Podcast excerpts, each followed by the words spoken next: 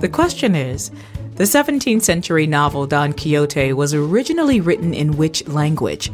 The choices are Old English, Spanish, French, or Italian. Have the answer yet? It's Spanish.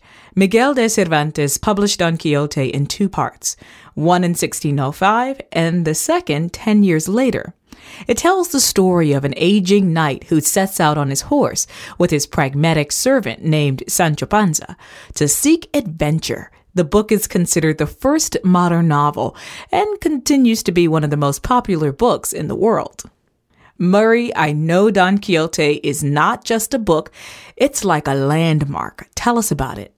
Well, you know, Tamika, there's the Bible, there's Shakespeare, and there's Don Quixote. Mm-hmm. I'm told there have been a few other things written over the years, but at least in what's commonly called Western or Eurocentric culture, those are like the tallest trees in the forest.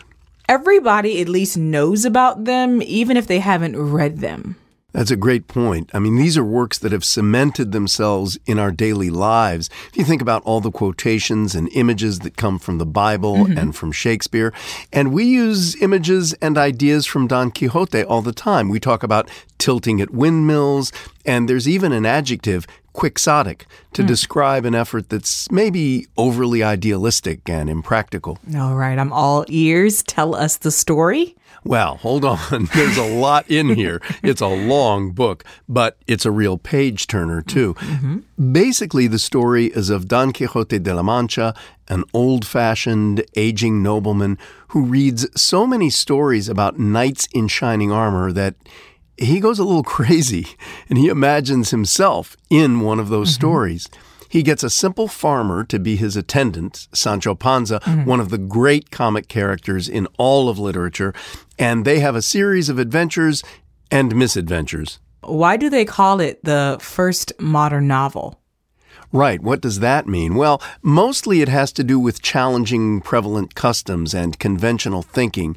And the author, Miguel de Cervantes, really gets into the psychology of his characters. They're all very different, just as the characters in the plays of Cervantes' contemporary, William Shakespeare. Mm-hmm. And then there's Cervantes' style that has literally influenced every great novelist who's followed him.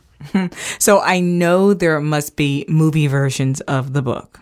Oh my gosh, Tamika, for more than four centuries, Don Quixote has inspired plays, operas, ballets, mm-hmm. a million other books, paintings, and sculptures, and yes, for more than a hundred years, movies.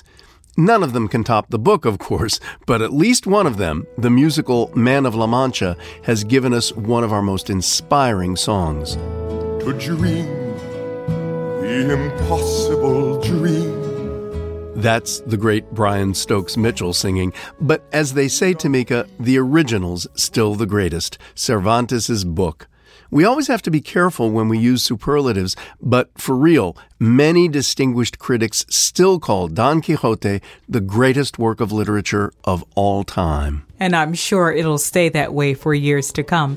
Thanks for that, Murray. You're welcome, Tamika. That's it for now. I'm Tamika Smith. And I'm Murray Horwitz. We're Ask QOTD on Twitter and Facebook.